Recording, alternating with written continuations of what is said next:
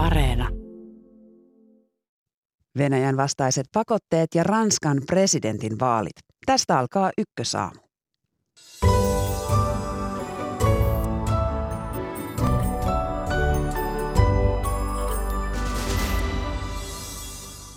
Venäjän uumoillaan ajautuvan maksukyvyttömyyteen, mutta hyökkäys Ukrainassa jatkuu.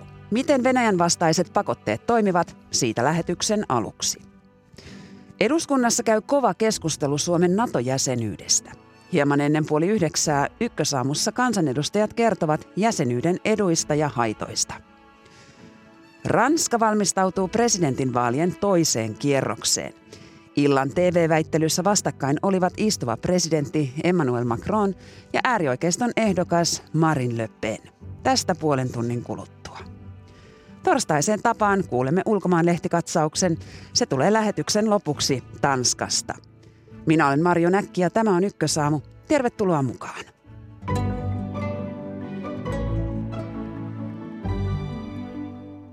Ja tervetuloa Ykkösaamuun vanhempi neuvonantaja Laura Solanko Suomen Pankin nousevien talouksien tutkimuslaitoksesta Bofitista. Kiitos. Ja väitöskirjatutkija Jani Kokko Jyväskylän yliopistosta, hyvää huomenta. Hyvää huomenta.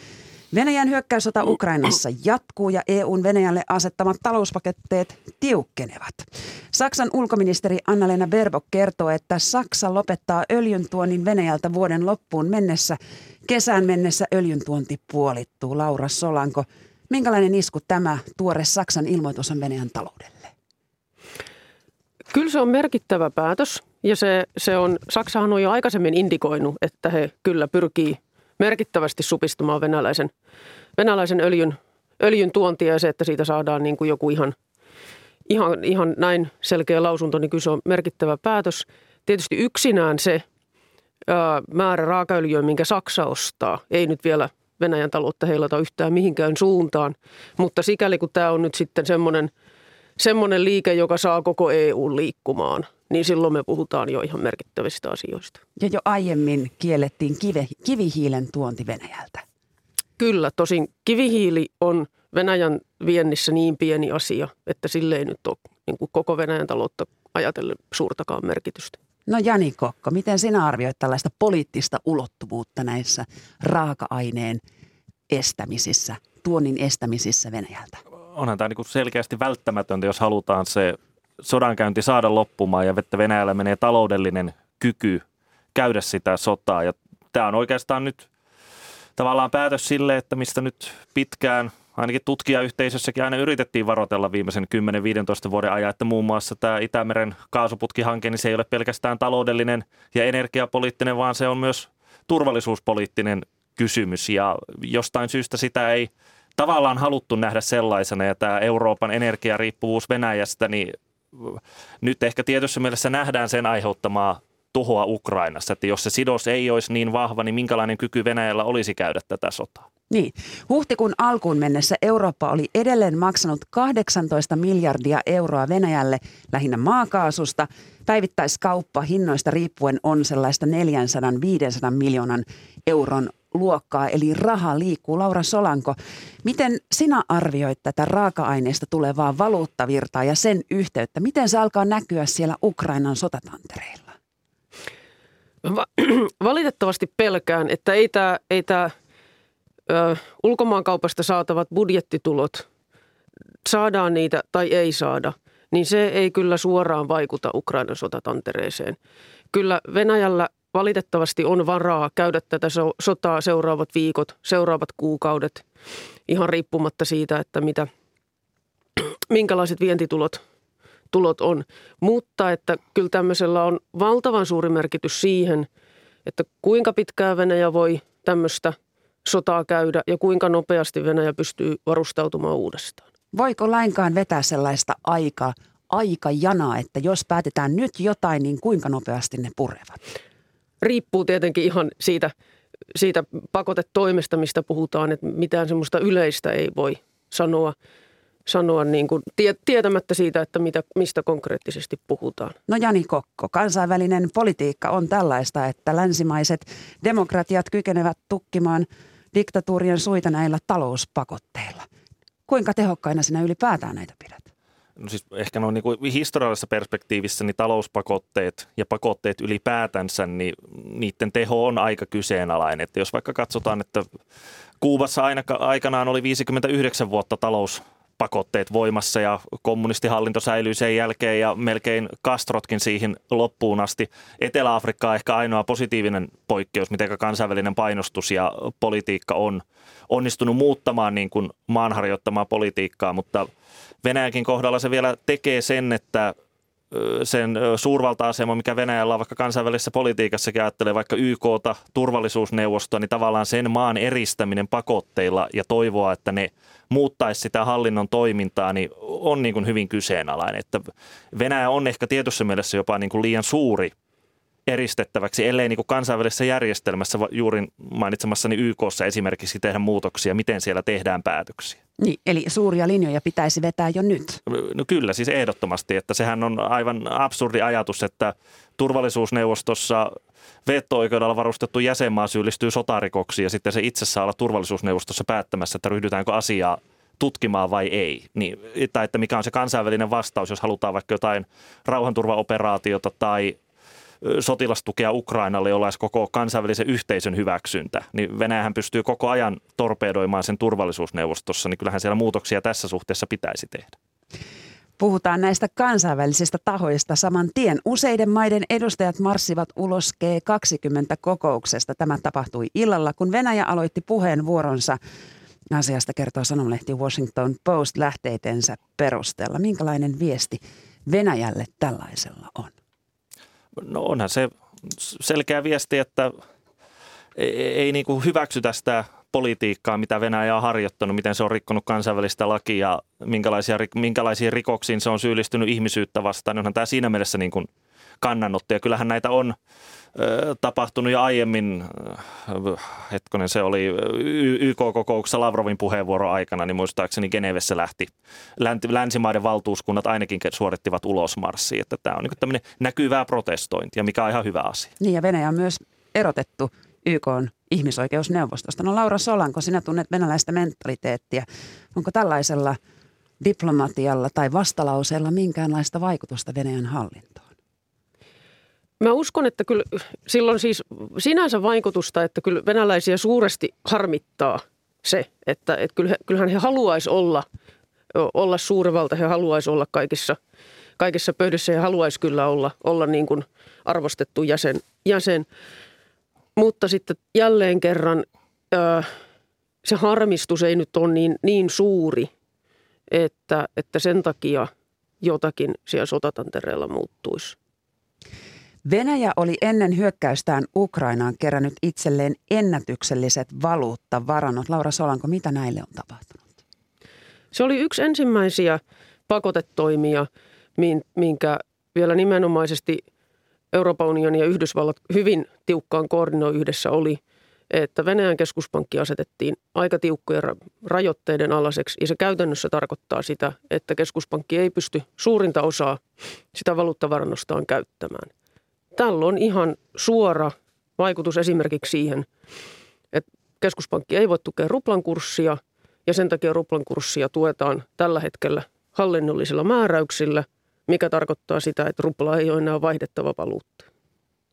Ja Putin haluaa raaka-aineesta rahansa ruplina nyt. Näin on ilmoitettu. Tosin toistaiseksi mun mielestä tässä tässä keskustelussa on kyllä paljon enemmän hämä, hämäystä ja semmoista niin kuin asioiden, asioiden sotkemista kuin, niin kuin varsinaista vielä mitään todellista, todellista tapahtumaa. Et, et, mikään ää, raaka-aineiden ostajia meillä EU:ssa ei ole valtiot, vaan, vaan energiayhtiöt, joista jokaisella on sopimuksensa. Sopimuksissa määritellään monenlaisia asioita. Yksi niistä on laskutusvaluutta. Totta kai, jos sopia osapuolet haluaa – vaihtaa laskutusvaluuttaa, niin, niin kaikin mokomin, mutta ei eurooppalaiset yhtiöt muuta laskutusvaluuttaa sen takia, että Venäjän pää, johto sanoo jotain. Kuinka iso paine länsimaisilla yhtiöillä on nimenomaan nyt olla käymättä kauppaa Venäjän kanssa, Jani Kokko? Koko ajanhan se paine nousee ja nyt on tavallaan nähty se niin kuin tavallisten kansalaisten solidaarisuus toisaalta Ukrainaa kohtaan, joka on myös heijastunut sitten aika vahvana painostuksena, jos ajattelee niin kuin suomalaisiakin yrityksiä, yhtiöitä, jotka toimii Venäjällä, ehkä niin kuin hyvänä esimerkkinä Fatser, joka ilmoitti, että jatketaan sitä leivän, leivän leipomista ja myymistä Pietarissa, niin sehän aiheutti aivan valtaisan myrskyn sosiaalisessa mediassa ja vaatimukset siitä, että pitää niin kuin vetäytyä. Ja sehän on johtanut siihen, että monet yritykset ovat lähteneet, lähteneet Venäjältä ja onhan siellä sitten omat vaikutuksensa Venäjän talouteen. Juuri kuultiin, oliko Moskovassa pormestari arvio, että 200 000 ihmistä niin joutuu työttömäksi juuri nimenomaan näiden länsimaisten yrityksien vetäytyessä, vetäytyessä Venäjältä, niin kyllähän sillä on ihan niin suoria vaikutuksia ihan tavallisiin venäläisiin. Laura Solanko, onko näin, että talouspakotteet kurittavat nimenomaan tavallisia venäläisiä? Kyllä ne kurittaa, kurittaa kaikkia venäläisiä, mutta ehkä tässä just nimenomaan mitä sanoit, niin kannattaa huomata, että, että siinä, että yri, su, suuri osa länsimaisista yrityksistä joko harkitsee vetäytymistä, miettii kuinka sieltä pääsee pois. Suurin osa näistä tapauksistahan siinä ei ole kyse pakotteista, vaan siinä on kyse siitä, että yritykset katsoo, että heille mainehaitta siitä, että he jatkaa toimintaa Venäjällä olisi niin suuri, että sieltä kannattaa tulla pois. Niin, ja sitten puhutaan jo sadoista miljoonista ja jättimäisistä investoinneista, joita sinne on tehty, ja nyt ikään kuin lähdetään tyhjin käsin pois. Näin varmasti on, että sieltä on hyvin vaikea. Tällä hetkellähän Venäjältä ei saa mitään sijoituksiaan pois. Ja, ja kyllä se tarkoittaa sitä, että jos yritys löytää tavan sieltä lähteä, niin, niin siinä joudutaan kirjaamaan isoja tappioita. Mutta se ehkä sitten kuitenkin on pienempi paha kuin se, että sinne jäätäisiin. Venäläinen liikemies, jota varmasti ihan hyvällä syyllä oligariksi voisi kutsua nimeltä Oleg Tinkov, sanoi eilen Instagram-tilillään, että länneltä, länsi, lännen pitäisi antaa Putinille ulospääsy jollain tavalla tästä kriisistä. Ja samalla hän kritisoi sotaa ja oli ilmeisesti huolissaan omasta miljardiomaisuudesta, mikä ei ole enää miljardiomaisuus, kiitos näiden, näiden sanktioiden ja liike-elämän, liike-elämän alamäen. Laura Solanko, ajattelevatko nämä oligarkit vain omaa takamustaan vai onko tässä joku isompikin, jalompikin päämäärä tällaisissa viesteissä? Mahdoton sanoa. Totta kai varmasti, varmasti se oma omaisuus siellä on – siellä on ensimmäisenä, ensimmäisenä mielessä ja onhan se ylipäätään, ylipäätään poikkeuksellista, että tuon kaliberin taloudellinen toimija Venäjällä uskaltaa niinkin suoraan kritisoida toimintaa, että tietysti varmasti semmoinen hermostuneisuus siellä erittäin varakkaiden venäläisten joukossa kasvaa kyllä koko ajan. Jani Kokko, minkälainen voima tällaiset erittäin varakkaat venäläiset ovat? Varmasti he pystyy kyllä sinne hallintoon luomaan painetta, mutta en kyllä pidä sitä niin kuin millään muotoa niin kuin ratkaisevana siinä, että mitä Venäjän presidentti tulee tekemään, että suuri osahan näistä oligarkeista on omaisuutensa kerännyt ihan niin kuin hallinnon ja Putinin vallan turvin, että hän on antanut heidän toimia, kun he eivät vaan sekaannut politiikkaan ja ovat siinä mielessä niin kuin lojaaleja nykyhallinnolle, niin vaikea niin kuin nähdä, että heillä olisi semmoista painostuskeinoa, että Putin niin päättäisi nyt vaikka tämän sodan lopettaa ja ryhtyisi niin neuvotteluihin, että kyllä se enemmän siellä sotatilanteessa, joka sitten tukee Venäjän suurvaltapyrkimyksiä ja sitten nähdään, että se asema on saatu palautettua, niin sitten voidaan ryhtyä neuvottelemaan, niin se kyllä ratkaisee enemmän kuin näiden oligarkkien linjaukset ja toiveet ja vaatimukset. Putinia on pidetty aiemmin jonkinlaisena rationaalisena pelurina, joka ymmärtää talouden päälle. Mikä on teidän arvionne? Mitä tässä välissä on ehtinyt tapahtua? No, siis oikeastaan siis Vladimir Putinillahan on koko se presidenttikauden ajan ollut yksi selkeä tavoite. Nostaa Venäjä takaisin niin kuin siihen suurvalta-asemaan, mikä sillä oli, ja että häntä Venäjän presidenttinä kohdellaan tasavertoisena Yhdysvaltain presidentin kanssa. Ja niin hän ei niin kuin missään nimessä halua keskustella erinäisten maaryhmittymien kanssa, että ainoastaan ne kahdenväliset keskustelut toisen supervallan kanssa on se, mihin hän on pyrkinyt, ja nyt hän niin kuin yrittää tällä voimapolitiikalla entisestään sementoida sitä perinteistä etupiiriä, joka Venäjällä on ollut. Että yllättävähän tämä ei ole, jos on viimeiset 20 vuotta katsonut keskustelua, mitä Venäjällä on käyty. Laura Solanko, Venäjän luottoluokituksia on laskettu ja Venäjällä on meneillään 30 päivän armonaika maksujensa suorittamiseksi. Tuo aika umpeutuu 4. toukokuuta. Milloin Venäjä on maksukyvytön? Formaalisti ottaen 4. toukokuuta, ellei maksut siihen mennessä ole, ole bondien haltijoille saapunut. Ja mitä sitten tapahtuu? Sitten Venäjä julistetaan maksukyvyttömäksi. Se on, se on, se on niin historiallisesti täysin poikkeuksellinen ja onhan se valtava arvovaltatappio Venäjälle. Mutta tietysti käytännössä ei näissä olosuhteissa kukaan ole myöntämässä Venäjän valtiolle uutta lainaa. Että niin kuin käytännön, käytännön seuraus siitä maksukyvyttömyydestä on sitten kuitenkin aika pieni. Ja mitä sitten tapahtuu? Nouseeko Venäjä edelleen ylemmästä kajolleen? Onko se enää mahdollista? Venä, Venäjän talouden kannaltahan tämä niin kuin näyttää kovin kurjalta niin kuin parhaassakin mahdollisessa tapauksessa. Luottamus on mennyt pitkäksi aikaa ja, ja tota, valtion rooli tulee kasvamaan. Kilpailu on vähentynyt. Se kaikki tarkoittaa sitä, että se talouden kasvun edellytykset jatkossa on parhaassakin tapauksessa paljon vaatimattomammat kuin ne oli ennen tätä sotaa. Kiitoksia keskustelusta vanhempi neuvonantaja Laura Solanko Suomen Pankin nousevien talouksien tutkimuslaitoksesta Bofitista ja väitöskirjatutkija Jani Kokko Jyväskylän yliopistosta ja hyvää päivänjatkoa molemmille. Kiitokset. Kiitos. Tässä lähetyksessä puhumme seuraavaksi eduskunnassa käytävästä NATO-keskustelusta. Myöhemmin lähetyksessä siirrymme Ranskaan. Siellä presidenttiehdokkaat ovat ottaneet yhteen TVn väliväittelyssä ja ohjelman lopuksi puhumme Tanskasta. Sieltä tulee torstaisen tapaan ulkomaanlehti katsaus. Mutta nyt kansanedustajat, tervetuloa Ykkösaamun Saara Hyrkkö Vihreistä. Hyvää huomenta. Ville Tavio perussuomalaisista. Huomenta. Sekä Hussain Altae SDPstä. Hyvää huomenta. Tässä vaiheessa hyvää aamupäivää meille. No niin, alku, alku on ollut varhainen, mutta ennen NATOa puhutaan Tehystä ja Superista. Hoitajajärjestöt ovat kutsuneet järjestöjen hallinnot koolle valmistelemaan järeitä työtaistelukeinoja, muun muassa joukko irtisanoutumisia. Syyksi he sanovat peruspalveluministeri Aki Lindénin johdolla valmistelun lakko-oikeutta rajoittavan potilasturvallisuuslain. Kuinka huolessanne te olette tilanteesta, Hussain, olta siinä? Hoitajat ovat arvostuksensa nyt ansainneet. He ovat he on purtaneet vuosikymmeniä ja, ja nämä naisvaltaiset alattiin. Olisi aika nyt tehdä suunnitelma siitä, että, että, tuota, että heidät saataisiin takaisin jaloille ja hyvinvoiviksi. Ja tämä ratkeaa osittain rahalla, se on se suurin kysymys. Mutta kyllä siellä on niin kuin työolosuhteisiin – johtoon liittyviä kysymyksiä, työuupumukseen liittyviä kysymyksiä. Eli, eli näihin kaikkiin täytyisi nyt näiden kanssa lähteä ulos sellaisella suunnitelmalla, että sille alalle tulee takaisin se luottamus, että niihin sotealan koulutuspaikkoihin kannattaa hakeutua ja että ne, jotka ovat olemassa nyt työntekijöinä, niin he löytäisivät he löytäis edelleen siitä sen kiinnostuksen ja jatkaisivat sillä alalla. Tämä on hyvinvoivat niin kuin hoitajat, kunta-alan työntekijät, julkisen puolen työntekijät, niin on hyvinvoiva Suomi ja hyvinvointivaltiota ei ole, jos nämä voivat huonosti. Saara Hyrkkö, vaarantuuko ihmisten elämä ja terveys? No, tilanne on tietysti tosi, tosi huolestuttava, mutta täytyy muistaa, että, että tilanne on, on sote-alalla ollut huolestuttava jo pitkään. Että, että, että jo ennen näitä työtaistelutoimia niin on ollut monessa paikassa hyvin vakavaa työvoimapulaa. Ihmiset on todella uupuneita hoitajat, mutta ei tietysti vain hoitajat, vaan me puhutaan laajemmin myös sote, sotealan työntekijöistä, sosiaalityöntekijöistä esimerkiksi.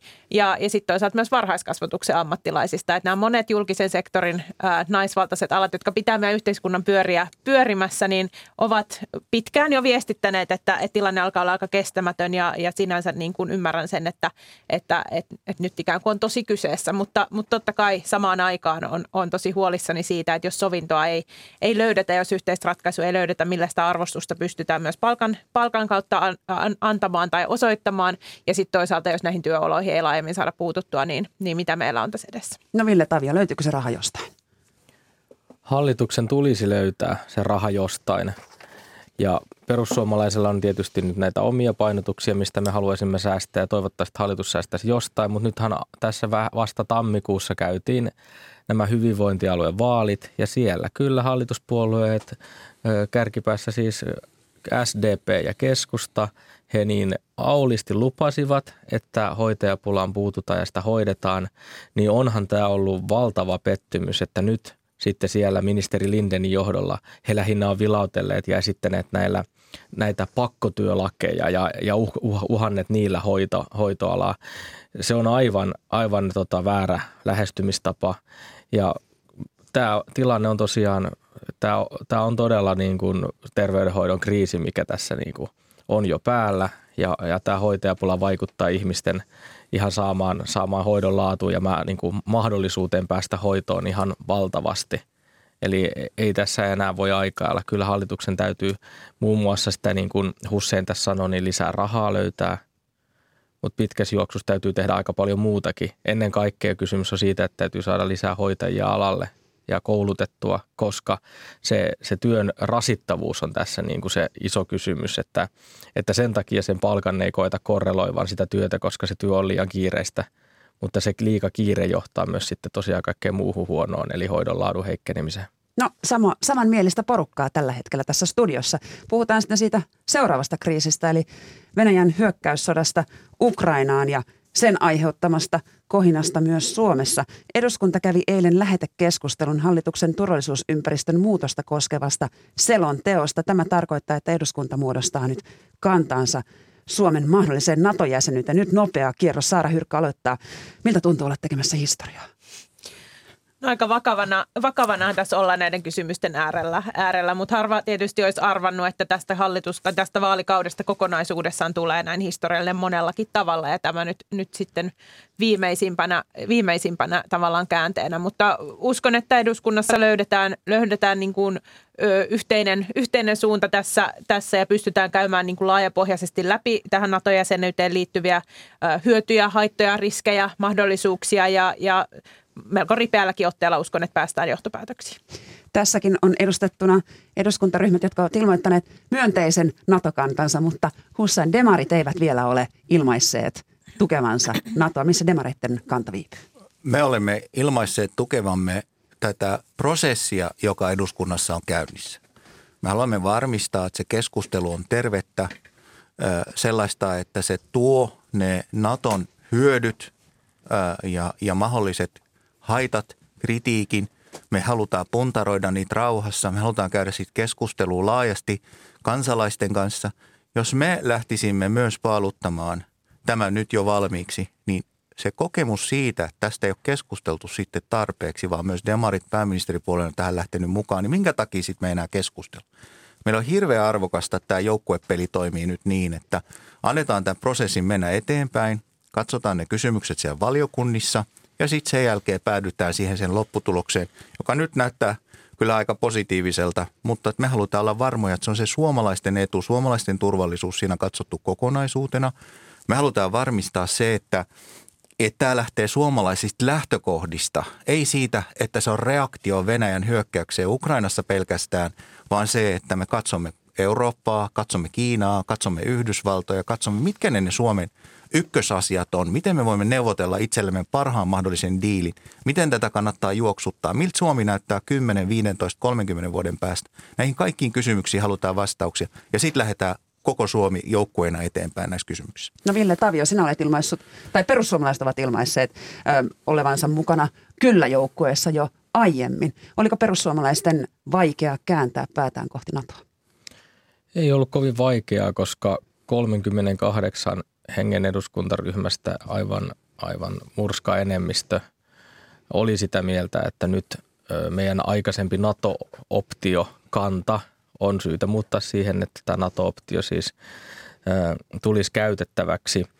Ja tässä on ehkä tässä eduskunnan tekemässä ratkaisussa niin ollut omassa mielessäni sellainen, että, että meidän täytyy ajatella tätä asiaa nyt pidemmällä aikavälillä. Tämä on turvallisuusratkaisu tuleviksi vuosikymmeniksi eh, tai, tai sadaksi vuodeksi tai kuka tietää kuinka pitkäksi aikaa. Ja meidän pitää suhtautua siihen, siihen sillä vakavuudella.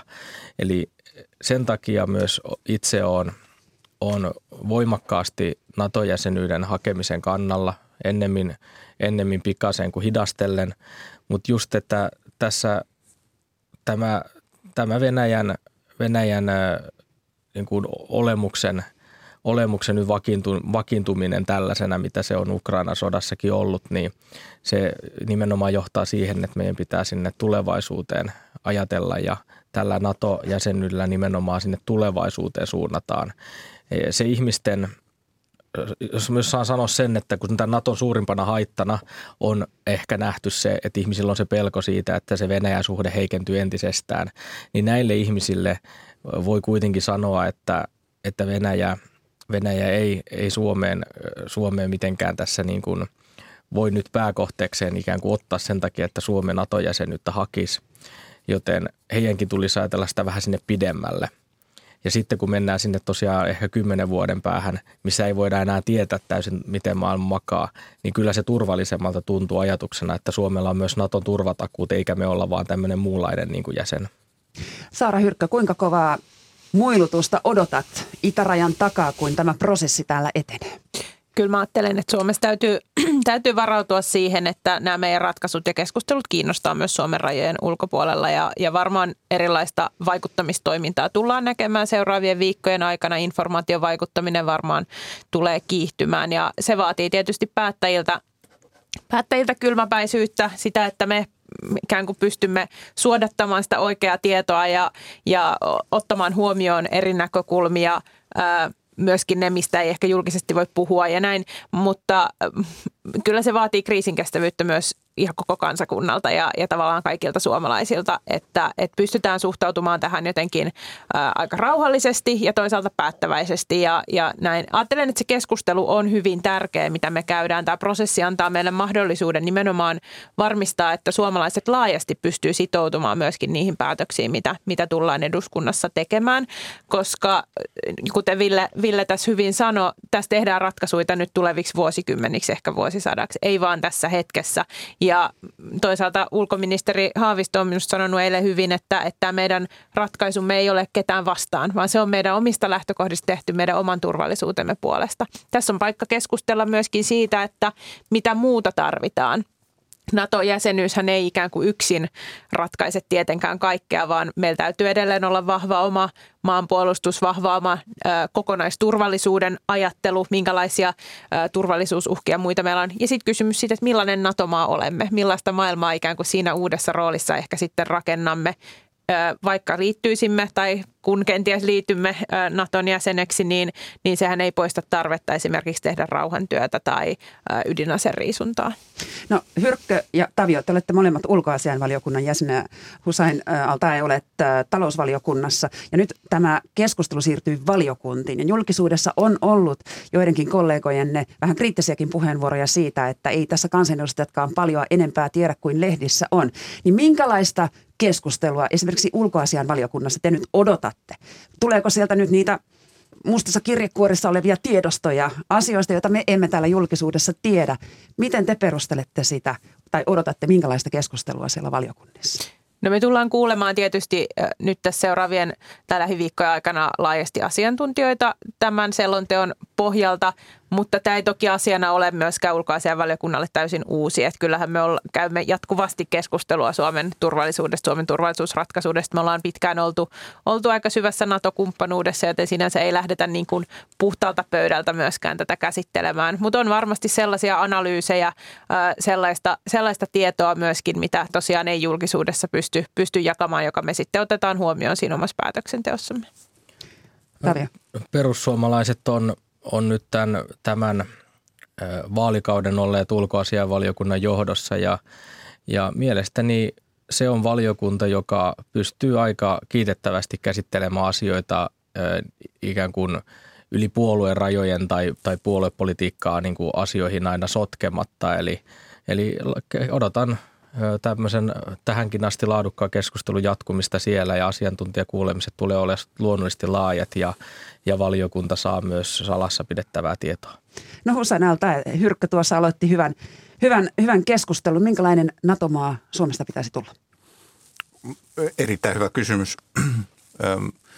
Minusta Suomesta ja Ruotsista, koska mulla on vahva usko tässä vaiheessa, että näiden maiden intressi on itse asiassa kulkea käsi kädessä näissä kysymyksissä. Ja mä näkisin vahvasti, että, että tässä on asettumassa uusi rooli, jossa Venäjä itse asiassa, joka nyt on se suurin uhka meille, niin tulevaisuudessa muuttuu sellaiseksi toimijaksi, josta lähinnä sitten riistetään resursseja. Kiina on tulevaisuudessa se kova, selkeä uhka maailmalle ihmisoikeuksien näkökulmasta, planeetan luonnonvarojen näkökulmasta ja niin edelleen. Ja, ja niin kuin Kiinan kasvu versus tämä hyvin niin kuin länteen painottuva NATO-EU-kokonaisuus on, on niin kuin mielenkiintoinen. Millä, millä me korvataan ensinnäkin sen noin 4,5 prosentin menetys, minkä me menetämme kansantaloudesta nyt tälle Venäjälle, miten me sen kanssa suhtaudumme. Mutta sitten tavallaan niin kuin siellä Natossa sisällä Suomi ja Ruotsi mahdollisesti kumppanina – niin millaista NATOa he lähtee muokkaamaan ja millaista keskusteluavauksia voidaan niin kuin nähdä Turkin suuntaan, Unkarin suuntaan tulevaisuudessa, kun siitä tulee sitten vahvempi tämmöinen arvoyhteisö, jossa Suomi myös vaikuttaa. Täytyy muistaa, että Suomen Euroopan suurimpia tykistöjä, Suomen erinomaiset uudet hävittäjähankinnat, Suomen niin kuin puolustusbudjetti, todella korkea taistelutahto, moraali – niin nämä on sellaisia kysymyksiä, jotka Natolle plussaa, jos Suomi lähtee mukaan. Ne on valtavan e- suuri etu Baltialle, muille NATO-maille. Ja tässä kohtaa niin kun Suomi kyllä antaisi Natolle ihan yhtä paljon kuin tässä kohtaa ottaisi. Ja siinä mielessä olisimme kyllä kokoamme suurempia näissä keskusteluissa. Mutta mä en myöskään lähtisi maalaamaan liian ruusuista kuvaa, koska – koska NATO on, on, on sellainen eläin, jossa ollaan vaikutettu jo pitkään, nyt päästään mahdollisesti vaikuttamaan lisää. Ja, ja kuitenkin se suurin asevalta, joka on Yhdysvallat tässä, niin sillä on veto-oikeus melkeinpä kaikkiin näihin päätöksiin. Haluaisin vahvistaa tätä Naton omaa päätäntävaltaa, haluaisin vahvistaa Naton pohjoismaalaisuutta näissä kysymyksissä. Että kyllä me ei niin kuin taitavat suomalaiset diplomaatit kyllä löytävät keinoja tuoda se Suomen etu siellä selkeästi esiin. No ulkoasian valiokunta lähtee tänään Ruotsiin vierailulle. Niin onko nyt sitten käynnissä se, että te käännytätte Hyrkkö ja Tavio nyt ruotsalaiset myös NATO-jäsenyyden hakemisen kannalle, koska Suomelle näytti, näyttää olevan äärimmäisen tärkeää, että käsi kädessä kuljetaan sinne, en nyt sano talon autio, mutta NATOon. Ajattelen, että on hyvä, että Suomi ja Ruotsi käy tässä tosi tiiviisti vuoropuhelua ja, ja toisaalta, että molempien, molempien etu olisi se, että etenemme suht yhtä jalkaa ja suht samaan, samaan suuntaan. Itse en ole, en ole tuonne matkalle valitettavasti pääsen mukaan, mutta, mutta tämä on tietysti osa sitä laajempaa isoa kokonaisuutta, jota tietysti valtionjohdon tasolla käydään, on käyty jo pidemmän aikaa tiiviisti keskustelua Ruotsin kanssa. Uskon, että puolueet ovat käyneet myöskin ainakin vihreistä. Tiedän, että pidämme hyvin tiiviisti yhteyttä omaan sisarpuolueeseen Ruotsissa myöskin ja, ja nyt tietenkin myös sitten eduskunnan tasolla tässä muodossa varmasti vastavuoroisesti niin, että, että molemmat kertovat omia näkemyksiä tässä tilanteesta. No Ville Tavia, mikä on viestisi ruotsalaisille tänään? Niin, mä, mä itse uskon, että Ruotsi myös ymmärtää sen, että Norjan ja Tanskan ollessa NATO-maita, jos Suomi liittyy NATOon, niin Ruotsi ei voi jäädä oikein NATOn ulkopuolelle ilman, että siitä olisi heille potentiaalisesti ikäviä seurauksia sitten, kun Venäjä taas katsoisi, että siinä on joku maa, joka ei jostain syystä haluakaan kuulua tähän, tähän yhteiseen tota, eurooppalaiseen puolustusliittoomaan. Eli siksi niin toistaiseksi uskon, että Ruotsi, Ruotsi Suomen kanssa – tulee etenemään ja, ja se on erittäin toivottavaa, mutta samaaikaisesti perussuomalaiset on todenneet, että, se ei, että me, me tota, ei sitä vaadita, että he saa myös toimia kuten haluavat. Eli, eli meidänkään niin kuin päätös ei ole Ruotsista riippuvainen. Kiitoksia keskustelusta kansanedustajat Saara Hyrkkö Vihreistä, Ville Tavio perussuomalaisista ja Hussan Altae SDPstä. Ja hyvää päivänjatkoa. Kiitos. Kiitos.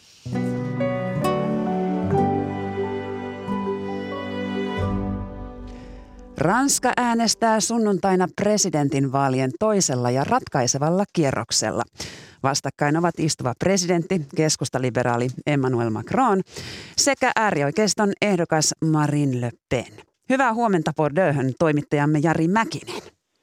Oikein hyvää huomenta. Ja Turusta seuraamme liittyy Turun yliopiston poliittisen historian professori Louis Claire. Hyvää huomenta. Hyvää huomenta. Niin, illalla presidenttiehdokkaat Macron ja Le Pen ottivat yhteen vaalien ainoassa ja siten tärkeimmässä TV-väittelyssä. Jari Mäkinen, kumpi voitti? No ei voi oikein sanoa, että kumpi voitti. Kyllähän minusta ainakin ja nähtävästi monet analyytikotkin ovat nyt sitä mieltä, että kyllä, kyllä Macron veti pikkusen pidemmän korren. Tässä näin hän hallitsi asiat aika hyvin, mutta sortui Helma syntiinsä, eli oli vähän kaukainen ja akateeminen ja sellainen elitistinen ja katseli pikkuisen, äh, ei nyt halveksuen, mutta alaspäin Marine Le Penia aina välillä tämän keskustelun aikana. Mutta toisaalta Marine Le Pen oli taas paljon aikaisempaa rauhallisempi. Monet varmaankin muistaa sen edellisen kerran, kun Marine Le Pen ja, ja Macron ottivat yhteen siis edellisen presidentinvaalin yhteydessä, niin silloin, silloin Le Pen oli ärhäkkä ja hän epäonnistui aivan täysin ja se meni huuteluksi koko keskustelu. Mutta nyt hän oli rauhallisempi ja hymyili ja, ja, ja ikään kuin, no tässäkin hän oli enempi tällainen valtiomies tai pitäisikö sanoa valtiohenkilömäinen siinä. Eli en, en osaa sanoa, että kumpi oikein voitti, mutta kyllä jotenkin tuntuu siltä, että Macronin puolelle pikkusen ainakin itse sanoisin tämän voittopokaalin menevän. No Louis Claire, sama kysymys sinulle. Oliko Macron parempi kuin Le Pen? Joo, hän, hän oli ainakin hyvin selkeästi paremmin, paremmin tota, ää, perillä noita, noita teknisillä asioilla. Hän tiesi asioista paremmin ja tietysti hän on istuva presidentti, eli hän voi hän, hän hoitaa niitä asioita, joista, josta niin kuin tässä, tässä puhuttiin. Hän oli val, paremmin niin kuin valmistunut. Se kysymys oli ehkä, ehkä se, että, että onko niillä, niillä tota, suurilla debateilla väliä. Että musta tuntuu, että tässä mm tässä aika paljon ö, jokainen, jokainen tota, äänestäjä sai, mitä se, se halusi, että tavallaan niin varmeni ehkä, ehkä ne ihmiset, jotka oli jo sitä mieltä, että, että Le Penille pitää äänestää, tai sitä mieltä, että Macronille pitää äänestää. Jokainen piti oma, oma pintansa. Mä sanoisin samalla tavalla kuin Jari, että, että Macron ehkä, ehkä semmoisen niin kuin, äh, tota, teknisellä tietämyksellä niin kuin voiti tavallaan tämä. Mutta se oli tasapaksuinen aika paljon, paljon enemmän kuin vuonna 2017 kyllä. Mm. No siellä heilahti tämä Venäjä-kortti, eli Macron ehkä aika odotetustikin hyökkäsi Le Penin kimppuun tästä vuonna 2015 Le Penin saamasta lainasta venäläispankilta ja muutenkin hänen ihannoivista kommenteistaan Putinia kohtaan. Jari Mäkinen, miten arvioit Vetäisikö Macron tässä Maton Le Penin jalkain alta? Jotenkin tuntuu siltä, että kaikki tiesivät, mistä tässä on kyse. Eli, eli, eli varsinkin Le Penin äänestäjät tietävät, että kyllä hän on ollut Venäjään päin kallellaan ja on saanut sieltä rahaa. Ja tietysti Macronin täytyy ottaa se tässä etiin, esiin, mutta, mutta en, en, en oikeastaan huomaa siinä mitään sellaista uutta. Eli Le Pen vakuutti taas kerran, että hän on riippumaton nainen, je indépendante, vai kuinka hän sanoi siinä, siinä tota, ää, keskustelussa, mutta kuka sitä uskoo, hänen kannattajansa varmaankin uskovat, että, että hän on ottanut etäisyyttä Venäjään, mutta taas sitten vastustajat näkevät koko aika siellä nämä Venäjän pankit ja, ja suoranaiset yhteydet sitten Venäjään. Ainoa kiinnostava kohta, mikä tässä ainakin niin kuin mulle tuli silmiin tai, tai huomio oli se, että äh, hän, Marine Le Pen, siis äh, tuomitsee tietysti tämän Ukrainan miehityksen ja Ukrainan äh, sodan siellä tällä hetkellä. Hän ei tehnyt aikanaan Krimin kanssa sitä, vaan muotoili, myötäili Venäjää, mutta tosiaan nyt Ukraina, Ukrainasta hän ei pidä, mutta silti hän haluaisi jatkaa polttoaineiden ja kaasun ostamista Venäjältä. Ja tässä tietysti on yhteys siihen, että hän ei halua, että polttoaineen hinta nousee ja näin ollen hänen äänestäjäkuntansa joutuisi maksamaan enempi siitä. Mutta siis en, en sanoisi, että siinä mitään uutta varsinaisesti tuli ja tuskin tämä nyt ratkaisee tätä vaalia. Mm. No Louis Claire, tuo Le Pen on pyrkinyt esiintymään tällaisena rauhallisena äh, valtionaismaisena ja pyrkinyt tekemään juuri pesäeroa ehkä tuohon isänsä äh, Le Front Nationalin ja, ja ehkä tässä Putiniinkin. Niin miten sinä arvioit, kuinka hyvin hän hän on onnistunut profiloitumaan ikään kuin omana itsenään ja valtiopäänaisena? Tässä musta tuntuu, että täytyy liikua, liikua vähän niin kuin, äh, ainakin kahdella eri tasolla. Että on se, mitä hän on tehnyt äh, hänen kampanjan aikana, se, se puhtaasti se kiiltokuva, että se on, se on hyvin huomattavasti pehmempi kuin äh, viisi vuotta sitten. Ja se on huomattavasti pehmempi kuin hänen, hänen niin kuin isän, isän julkikuva. Hän on osannut käyttää sosiaalisen mediaa. Hän on ollut tosi paljon äh, myös noita, tiellä, tien päällä. Hän on kiertänyt ne paikat, joissa oli aika, aika voimakat keltaliivien liiket, ihmiset, jotka on kuitenkin tuntee edustavansa semmoisia niin tietynlaista periferiaa ja tavallaan niin kuin Ranska. Ja näin ollen hän on, hän on niin kuin työskennellyt tosi paljon sen kampanjan aikana. Eli tämä on ehkä, ehkä se, se niin kuin, pintataso, mutta sen alla on hyvin voimakas ohjelma, joka vetoaa aika paljon ihmisiä. Ja se on, se on semmoisen, vähän semmoisen niin antikvariattiohjelma, että siellä on paljon monille ja sitten jokainen voi poimia sieltä, sieltä jotain. Mutta tämä kiltokuva on jotain, mutta se ei ole ainoa, ainoa tota, tärkeä asia tässä. Mm. Ja tästä ilmeisesti Macron häntä myös kritisoi illalla TV-debatissa. Nyt siellä presidentin vaalien toisella kierroksella on asetelma siis se, että siellä on kaksi ehdokasta, josta kumpikaan ei ollut selkeä voittaja ensimmäisellä kierroksella. He molemmat saivat runsaan 20 prosentin kannatuksen. Eli tällä hetkellä epätietoisia äänestäjiä Ranskassa on paljon ja he ovat nuoria, äh, vähän vasemmalle ja vihreisiin arvoihin kallellaan olevia ihmisiä. Miten nämä Le Pen ja Macron kykenevät tätä osuutta nyt puhuttelemaan, näitä niin sanottuja kodittomia äänestäjiä? Jari Mäkinen. Öö, tosiaan, oliko se 13 prosenttia, nyt eilen sanottiin, että on henkilöitä, jotka eivät ole muodostaneet vielä tota, mielipidettään tästä. Ja tämä Melesonin äänestäjäkunta on se kaikkein suurin ikään kuin vapailla markkinoilla oleva äänestäjämäärä. Tilastojen mukaan, tai siis eilen kun katselin näitä, näitä lukuja, koska mä kävin haastattelemassa pikkusen näitä Melensonin kannattajia, mitä he aikovat tehdä nyt, niin, niin tota, ihan, ihan kliinisesti niin 30 prosenttia sanoi, että he eivät aio äänestää laisinkaan, 22 prosenttia sanoi, että he äänestävät tyhjää.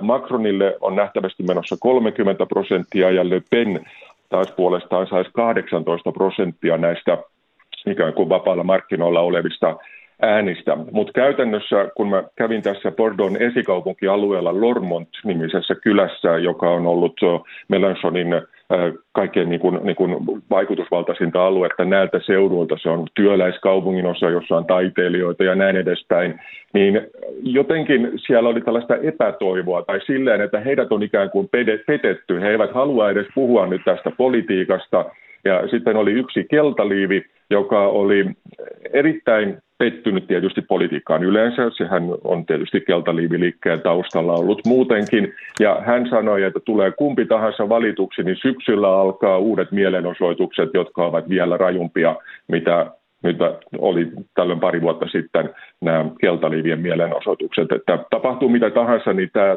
tilanne on tällä hetkellä aika tällainen niin kuin räjähdyshetke täällä. Äärivasemmiston Jean-Luc Mélenchon todella sai melkoisen äänipotin näiltä nuorilta äänestäjiltä. Aikamoista mm. tarinaa kerrot sieltä, Jari Mäkinen. Louis Claire, kuinka räjähdysherkkänä sinä pidät tuota Ranskan tilannetta? Ehkä räjähdys ehkä on, on kyllä Jari on paikan päällä, että hän tietää luultavasti paremmin, mutta mä sanoisin, että räjähdys ehkä on ehkä, ehkä vähän... niin, niin että et juuri näin. Se on ehkä pikkusen, pikkusen liioiteltu, mutta mut tota, siis selkeästi on semmoisia isoja, syviä jakolinjoja ja sen puoluepoliittinen jakolinja, jossa tällä hetkellä on muokautumassa semmoisen kolme isoa, ainakin presidentinvaaleissa kolme isoa kokonaisuutta, äärioikeisto, keskusta ja sitten toi laita, laitavasemmisto ja vasemmisto. Se on ongelmana sen takia, että, että kun päästetään toisen kierrokseen, sitten yksi noista ryhmistä ei ole edustettu. Eli, eli se, joka ei ole edustettu, tuntuu tietysti, että, että, että se on niin petetty tai ei, on, pois tästä keskustelusta. Mutta se on myös se, että Melanchonin äänestäjät on tällä niin tuuliajoilla on tarkoittanut myös, että ne ehdokkaat ovat muuttaneet pikkasen heidän, heidän niin kuin ohjelmaa. Et Macron on, on sanonut, että hän on valmis tekemään kompromisseja sen eläkelain kanssa esimerkiksi. Eli niillä on vaikutus, mutta se on totta, että se, että se on turhauttava tilanne ö, tässä. Sitten mä haluan muistuttaa kuitenkin, että tämän jälkeen kesäkuussa on tulossa myös parlamenttivaalit, jotka ratkaisee aika paljon siitä, että kuinka paljon se uusi presidentti saa toimia.